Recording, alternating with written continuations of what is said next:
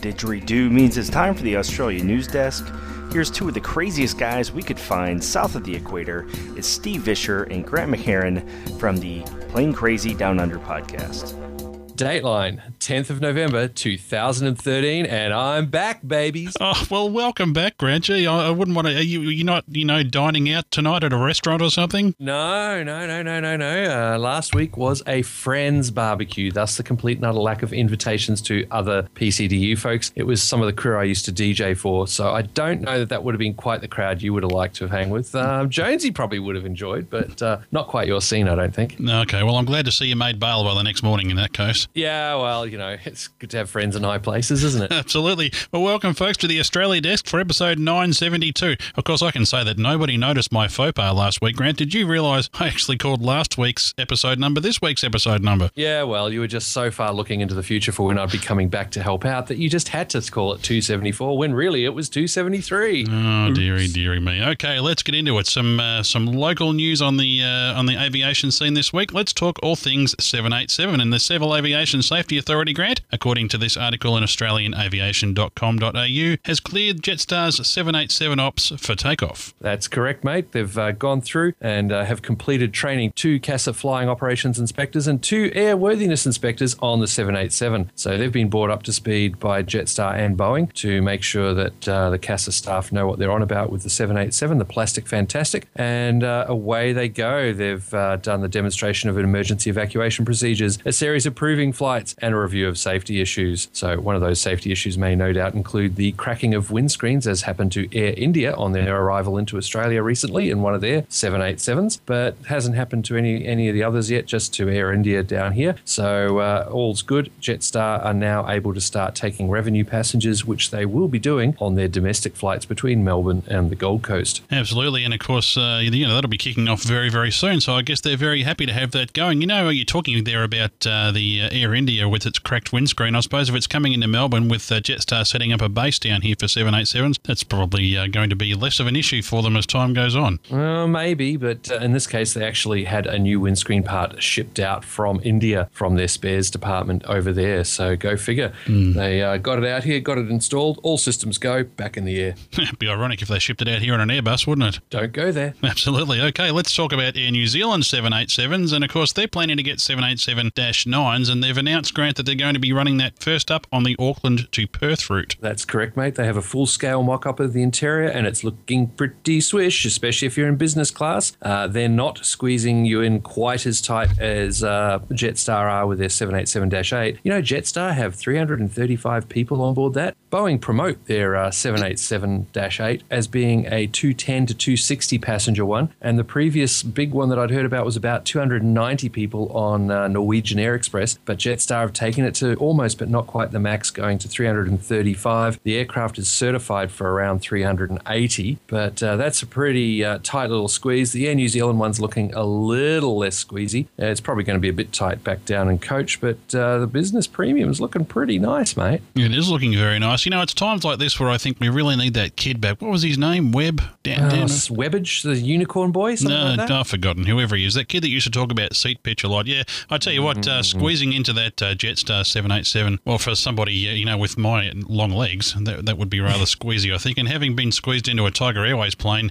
twice, uh, uh, I won't be keen to do that again, I can tell you. But, yeah, those seats, they're calling them sky couches here, actually. And, uh, yeah, they, actually, the oh, ones they that's... show here on the article here look very, very fancy. You know, you know, Air New Zealand should give us a ride on that route, I think, you know, when they launch it. I, I think right. we could uh, give them a really good report. That could be a bit of fun. They actually have two hundred sixty-three economy seats in the nine abreast format, and of those two hundred sixty-three seats, fourteen rows are the famous sky couch. Now, the sky couch is three seats that can convert into a bit of a couch. So generally what you do is you pay a bit extra and you book for two of you on those three seats, and it was at first sold as the cuddle couch. Um, had a few issues Uh, when they first came out. They managed to correct them, and uh, the Sky Couch is apparently doing reasonably well. But yeah, I'm I'm targeting premium economy or business premier, mate, because uh, yeah, the Sky Couch isn't bad, but I just need that seat pitch, mate. I need knee room, leg room, space, you breathing and me, space. You mate. and me both, mate. You and me both. Yeah, but good to see that uh, Air New Zealand is uh, making it uh, pretty good there. But mate, something that's not real good is closer to home here at Avalon. You guys were reporting on the links that the union union and the workers were going to at the Qantas heavy maintenance base at Avalon to try and keep it open, but all for naught. All for naught, and hardly surprising. This report here from A B C News. Qantas workers who lost their jobs today say the airline is making a mistake shutting its maintenance facility at Avalon Airport. Around three hundred jobs will go from March next year because Qantas says there's no longer enough work. The unions say it's the next step in the airline's plans to shift all its maintenance work offshore. Kerry Ritchie reports.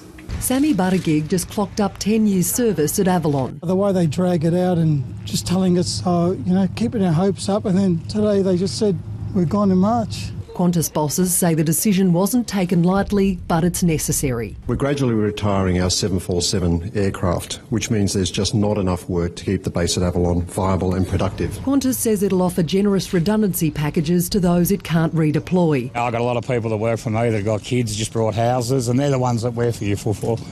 Union representatives comforted staff. They say Qantas is hell-bent on moving maintenance offshore. Yes, very sad news indeed, mate, and uh, I guess so. There was an air of inevitability about this. Qantas was uh, pretty determined to uh, shut this base down, and uh, I'll tell you what, it's actually a very big facility down there at uh, Avalon. It's interesting to see, Grant, that uh, most of those people there are contractors. Um, a lot of work, or some work at least, is going into uh, new facilities that uh, Qantas are starting up, as we mentioned earlier, for the seven eighty-seven. Maybe some of those people can cross-train there. Hopefully some of them can find employment up there in Brisbane, but you know, it's a long way. It's two whole states away, and uh, mm-hmm. it's, it's it's a big move. I mean, you know, it's, it's easy for them to say, well, you know, you people can, uh, you know, take these jobs up in Brisbane, but if you've bought yourself a house down here in Melbourne, it's a, certainly a big thing to consider. So, you know, very sad news there. We wish all of those people well there that are working at the uh, Avalon uh, maintenance base. Between that and the closure of the Ford, or the announcement of the uh, closure of the uh, Ford manufacturing facilities, uh, and they have a big plant there in the Geelong region as well. That's going to take place from twenty sixteen. A lot of uh, engineering, a lot of skilled jobs are disappearing from that region, which is quite disturbing, really. Uh, they certainly are, mate. But as we've said, it's not a big surprise. Qantas did have thirty-four seven forty-seven four hundreds, now down to fifteen, mate. And uh, they're going to cut that further down to just ten. And so there would be big gaps where they wouldn't have any serious heavy maintenance to do at Avalon. So they can't justify keeping the people on because, hey, you know, those ten that they've got left, they're going to go overseas for their heavy maintenance. So bad luck, Australia. Bad luck, Avalon. Shut it all down, and who knows what's going to happen to the guys. It's a it's a real shame. Anyway, moving on, let's talk all things defence. We haven't covered defence news for quite a few weeks, and uh, the Royal Australian Air Force, we've been talking uh, most of this year about uh, you know them uh, converting some of their F eighteen F Super Hornets into the E A eighteen G Growler spec. In fact, of course, some of them were made sort of pre-wired for that uh, very purpose, and uh, the Air Force has started uh, some Growler training in the United States, I guess with the United States Navy. They certainly have, mate, and uh, Flight Lieutenant Sean Rutledge has committed training with the Electronic Attack Wing at the U S Pacific Fleet at Naval Air Station Whidbey Island. So he's going to become the uh, first R A F I to uh, know all about the Growler, and then he's going to start training other R A F aircrew. So our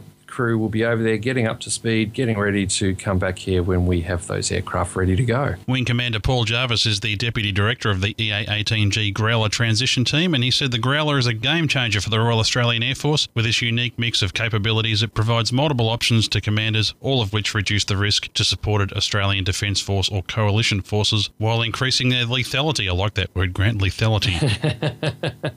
That's the one, mate. And I think when I follow up with my uh, chat with Air Vice Marshal Marshal Jeff Brown, the uh, leader of the R A F. I was chatting to him uh, the other weekend up at Temora. Yeah, we might have a wee chat about these Growlers and uh, see if we can be there when they start arriving in a few years. You are certainly a name dropper, McHarran, I'll tell you. Well, hey, just getting in there before you do with uh, some of your recent friendings on Facebook. But anyhow. There you go. You know, it reminds me of that time I met Bill Clinton. Well, mate, you do work and move in uh, royal spheres, so, hey, mate, I'm happy just to work with the uh, the flyboys, you know? Yeah, I don't know. I don't know whether it's wise to even admit, admit that I uh, shook hands with Bill Clinton once. You know, some people might regard that as a bad thing. Well, it depends on if you're a Republican or not, right? Yeah, well, I don't know. I don't know. Let's not get into American politics. I understand little enough about Australian politics without getting into uh, international politics. I'd hate to start an international incident. Oh, come on. We're Again. Good at that. I was going to say, what, like, like, hasn't it been long enough since Oshkosh twenty eleven? That's exactly right. Well, that's everything we have for you on this week's Australia Desk. We'll be back next week, and hopefully we'll get the episode number right. But until then, I'm Steve Vischer. And I'm the real Grant McHarran. Cheers, folks. Southern Skies.